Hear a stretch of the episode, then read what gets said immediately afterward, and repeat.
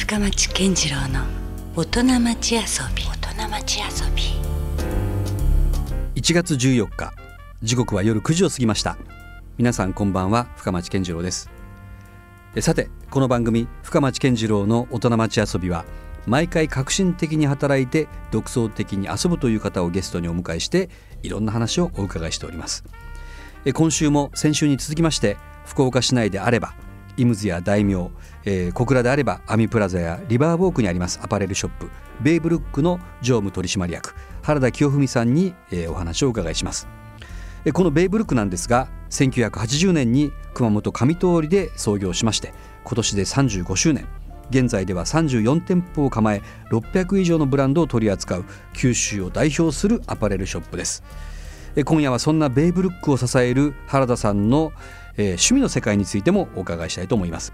果たしてファッションを扱う方は私生活でもおしゃれなのかじっくり検証したいと思います。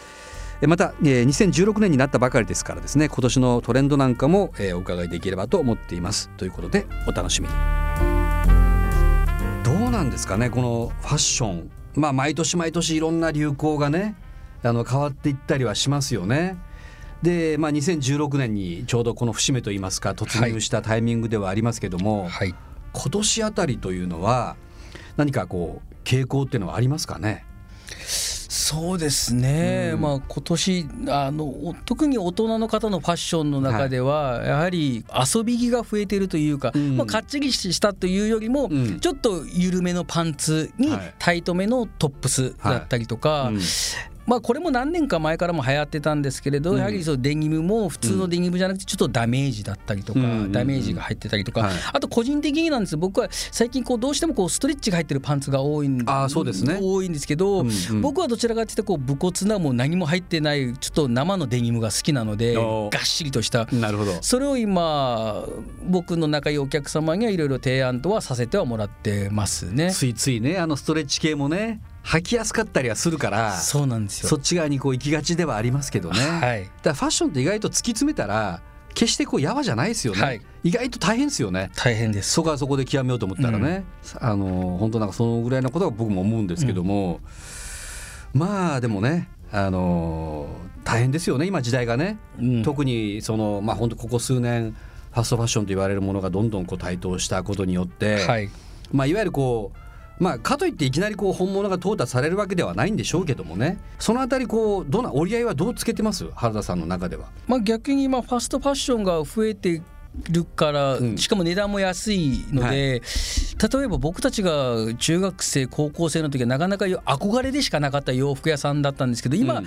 例えばそのファストファッションこう中学生高校生でも買えるようになったじゃないですか。確かに。お小遣いで買えますもんね。ね、そうなるとん。もう早い時期にファッションっていうのが目覚められるので入り口としては。入り口としては、逆に僕たちはなんか非常にいいななんか若い子たちがよりファッションに興味を持ってもらえて、うん。悪くないわけですね。じゃあその流れとしては、ね、僕ははいうんうん。いいかなと思います。そこからだんだんだんだん好きになった人がまあ結局ベイブルックとかにね行き来ていただけたらそうですね。ね。はい、うんまあまあそういうちょっとね、まあ、今週もついファッションの話からやっぱ当然入っていってはいるんですけども今夜はですねそんな原田さんのまあ普段のまあスケジュールとか一日の様子だったりとか、はい。まあ、プライベートではどんなことされてるかみたいなところをねちょっとお伺いしたいなと思ってますけど大体こういう業界の方っていうのは一日のスケジュールってどういう動きで今原田さんだったら回ってる感じですか？僕は大体もう8時半ぐらいに事務所に行っとって結構早いんですね。そうですね、ん。まあ、8時半ぐらいに行ってで大体9時ぐらいまで30分ぐらいでまあ事務処理とうん。かちょっとあるので、メイトを押さなくちゃいけないのを通して、うん。で9時ぐらいにはもうイムズに行くんですね。うん。でイムズに行って9時半ぐらいからうち朝礼があるので朝礼して、はい。それでまた事務所に戻って、うん。次は事務所の朝礼があるんですね。だから路面店の朝礼があるん。です。朝礼終わって、はい。で大体午前中はその後にこうミーティングとかあとメーカーさんとの商談とか打ち合わせがうん。大体おお昼挟んで1 2時ぐらいまでですか？1時2時ぐらいまであってでその後はまあ各店回ってこうパトロールっていうんですけどうん。僕じゃあパトロールして各店こう回って、そこの店長とかのまあ話とかうん。いろいろ聞いて回るぐらいですね。でまあうん。夕方過ぎ7時ぐらいに帰ってきてまた事務処理があるのでそこ事務処理して、うんでみんなが帰ってくるのを待つので大体10時前ぐらいまで事務所にだからいて。めちゃめちゃ働いてますね。でもほとんど人と誰か話してるだけなのでなんかしてるってわけじゃなくて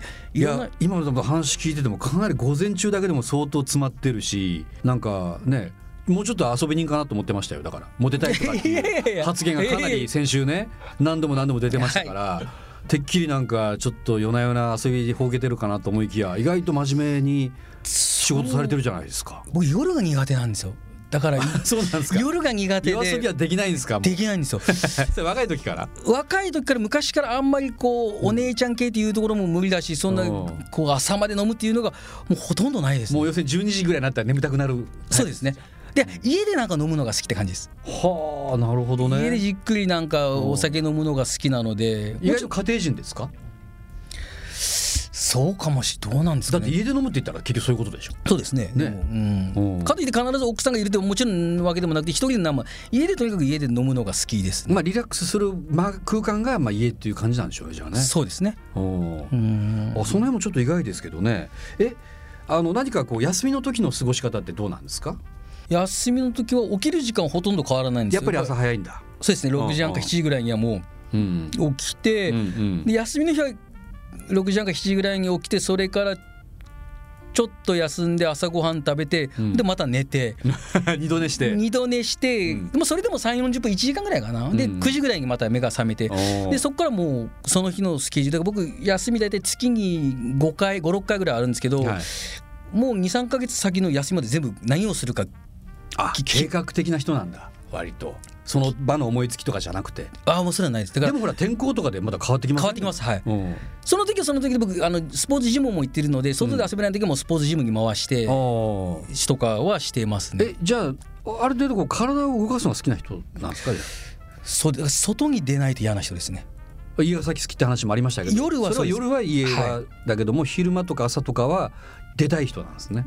はい。これ僕の近い人たち知ってるんです。僕日焼けが好きなんですよ。見ての通り。あちょっとなんかねこの季節にもなんかあまりこうい意外なぐらいちょっと日焼けしてますよね。日焼けが好きなので太陽が好きなんでだから外遊びが好きなので、晴れてたら必ず自転車かランニングか釣りかゴルフかしてますね。いやそれでねちょっと僕あのあその流れでいくとちょっと面白いなと思ったのがトライアスロンとかも好きらしいですね、そうですね。うん、トライアスロンなかなかこれハードなスポーツですよこれ。トライアスロンつっても。はい。で僕がもうスポーツジム行きだして十何年ぐらい経つんですけど、はい。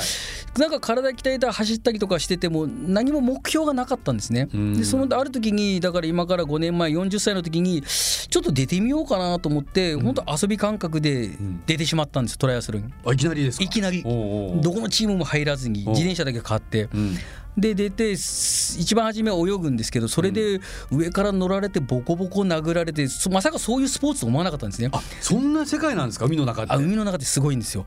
上から乗ってくるし抑えられるしスイムの場合はですね。バトルですね結構本当バトルじゃないですか。はい。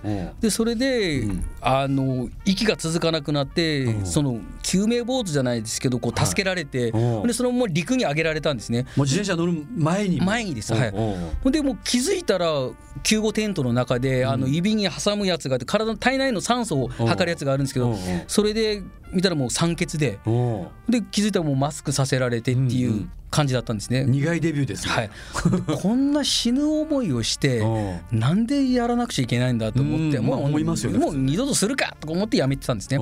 そしたら僕の後輩が「あと一回やりましょうよ」ってことで、またそれから次はもうスイムばっかりうん。鍛え出して、なるほど。再デビューして、ん。その時やっと完走して、うん。それからあもしかしたらできるかなと思ってまた続けて出れるように、うん。ちょっと今練習してるところですね。なんですかねこうやっぱりこうだんだん体力って衰えていくじゃないですか、はい。そういうのもあるからなんかジムに通い出したりとかっていうのもあったんですか？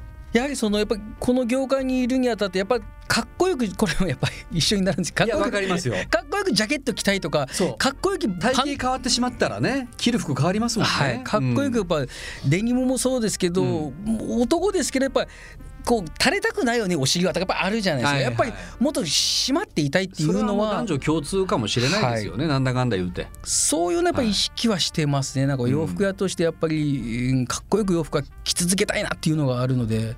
なるほどね、はい。うんやっぱファッションの世界もなかなか厳しい。そこにはねいろんなありますけどね。どうなんですかねこう原田さんのこれからの自分ご自身の個人的な夢だったりとかまあ、今のこのそういうアパレル業界にいる中での何か描いているビジョンとかっていうのはありますか？そうですね。まあ仕事としてのやはりその夢というのは今九州の中で福岡と熊本長崎、うん、えー、お店出させてもらってるんですけど、うん、本当ありがたい話。もちろん佐賀や大分や鹿児島、うん、宮崎からもお客さん来ていただいてるんですね、はい、やっぱそのお客様のためにもっとやっぱ身近になるためにもやっぱそこの地域に、うん、やはりやっぱお店出したいなっていうのを、うん、例えばまあ出してないその佐賀にしても鹿児島にしても大分にしても宮崎。にしてもですね、でまあいろいろ東京とか関西からもお話はいただいてるんです出店、はい、ただそれよりも僕たちがやらなくちゃいけないのはもっと九州のお客様やっぱり35年間やっぱ九州のお客様がいるから、やっぱり今あると思うんですね。だからもっとあ近くにベーブルックができてよかった、まあ、コンビニじゃないですけれども、やっぱり本当そういう人たちにやっぱ恩返しはしたいなと思うので今後はやっぱもっと九州に根付いたやっぱお店作りっていうのをやっぱしていきたいなっていうのは本当強く思います。なるほどね。どうなんでしょう？あの九州の人たちっていうのはそのおしゃれに関してはどう思います？原田さんからすると。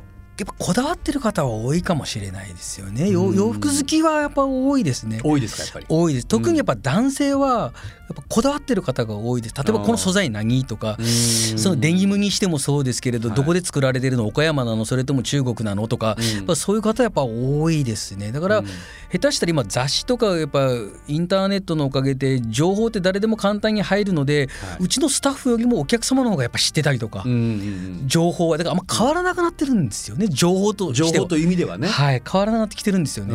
そこでやっぱり私たちを選んでもらう理由っていうのはやはりスタッフ一人一人がやっぱ先ほどの言ったそのお客様が得られないような情報さミラノのレストランの情報は何なのかとか、はい、やっぱりそういうのも含めてもっと面白い情報収集っていうのはうちのスタッフにもだから僕もいろいろ遊んでるのはやっぱこうトライアスロントライアスロンのこういろんなチームにもいるし釣りは釣りの仲間もいるしいろんなこうコミュニティに顔を出すことによってやっぱりいろんな情報っていうのは入れられるしあこういう方もいらっしゃるんだとか、うん、そこでこういう遊びがあるんだってやっぱ発見にもなるし、うん、そういう仲間を一人ずつやっぱ増やしていく、うん、それもやっぱ楽しいこの遊びの一つではありますね。うん。そこはじゃああのこれからも原さんとしては大事にしたい。そうですね、まあ、接客がね大好きだとおっしゃってましたけど、はい、やっぱりそこで、まあ、逆にお客さんから教えてもらったりすることもありながらもでもしっかりちゃんと届けれる情報も持ってなきゃダメだという、ことなんですかね。あの個人的にはどうですか？モテたいことも含めて。モテたいのはやっぱずっとモテたいですね。そういうのは。そこはもう消えることはないんですあのだからといってじゃあ不倫するだなんか愛情を作る、うん、そんなのはどうでもよくてこう、うん、やっぱり僕今娘が2人いるんですけど、はい、やはりその小さいんですけどやっぱりこうお父さんかっこいいよねってずっとかっこいいお父さんではあり続けたいなっていうのは絶対大事かもですね。がは非常になんかありますね。なんかどうでも、だからどうでもいいお父さんになりたくないみたいな。いやもう俺洋服どうでもいい、食べ物どうでもいい、車どうでもいい。じゃなくって、これの時はこれ。あれの時はあれっていうのをちゃんと持っている、もういいおっさんですけどいいそういうおっさんにはなりたいなっていうのを思うし、まあもうトライアスロンせっかく始めたので50までにはそのアイアンマンレースっていうそのもっと長いやつ。鉄人レース鉄人レースには50歳までには出たいなっていうのは思いますね。分かった。だからその原田さんがそのモテたいモテたいっていうのは 分かりやすいキーワードだしちょっと聞き間違うとね、うん、まああのなんだこいつ遊び人かみたいなふうに思われがちなんだけども、実はそうじゃないというかね、はい、そこにはこうちゃんとこうかっこよくあろうとするこう生き様というかねそこがまあすごく実は大事なんだと。でその象徴がまたこうその洋服なんかでも表現できる一つのこうねパフォーマンスだったりもするからめちゃくちゃ向いてる仕事ですよねそう考えたら、ね、ありがとうございます。ありがとうございます。ありがとうございます。いやそういうことがなんかすごくねこの2週間話をお伺いしててよくわかりました。はいさあ今夜もですね先週に引き続きまして福岡熊本長崎になんと34店舗の展開アパレルショップをですね、えー、されてらっしゃるベイブルックの常務取締役原田清文さんにお越しいただきました。まあ35周年ねもう素晴らしいですねこのアパレル業界において。ありがとうございます。これでもちょっと思ったんですけど、はい、35周年でしょ、はい、これもうそろそろ35ってこう合わせませんなんか？34周年の35店舗目の予定はないんですか？じゃあ実はですね、はい、あの今年の3月4日だったかな？に、JR 博多駅ハミプラザの5階に、はい。あのパンナ店というお店をですね実はオープンすることになったんですよ。お。僕はちょうどえー35店舗目。あらじゃあ35周年にして35店舗目が。そうなんです実は。記念する1店舗が、おえーできます。なるほどできる、はい。まあこれからできるんですね。そうですはい。間もなく。はそうですか。いよいよもう35店舗。これはまた素晴らしいですね。はい。まあでもね本当にそれだけのお店をなかなかこの厳しい時代にね展開していってるっていうこと自体がやっぱりもっとやっぱこう地元の人には知ってもらいたいそうですね。ところでもありますよね。はい。うん、で合わせて今はまだこう年明け早々ですから、はい。初売りセールも続行中。そうですね。もう時期が時期なので、はい。もう中旬過ぎたらもう春物があの結構入ってくる時期ではありますね。うん特にインポートものがやっぱり1月中旬末にかけてがどっと入ってくるのでもっと、はい多分他のお店さんまだセール続いてるかもしれないですけどもしかしたらうちの店はもう新しいものばっかり並んでて、もうすでに春なもうすでにはい感じになってる。はい、色目も明るめの色柄物綺麗な色目がですねいっぱい揃う時期だと思います。なるほど。これはもう本当どんどんだからもう本当続いていく話ですよね。はい もうなかなか終わりがないというか、モテたい方は まあそれ素晴らしいもう本当オチのように最後いえいえいえモテたい人はベイブルック。いえいえこれ一つのなんかコピーとしても使えるかもしれないですね。意外とそれなんかありかもしれないですよ。さあということでですね、えー先週今週にあたって2週にあたってベイブルックの原田さんに、えーいろんな話興味深い話をお伺いすることができました。まあ今年も良い一年にしたいですね。そうですねはい。またいろんな意味でよろしくお願いいたします。こちらこそよろしくお願いいたしますありがとうございました深町健次郎の大人町遊びえ今夜は福岡熊本長崎に34店舗のアパレルショップを展開する株式会社ベイブルックの常務取締役原田清文さんにお越しいただきましたということで今夜もお付き合いいただきましてありがとうございました。お相手は深町健次郎でした。それではまた来週.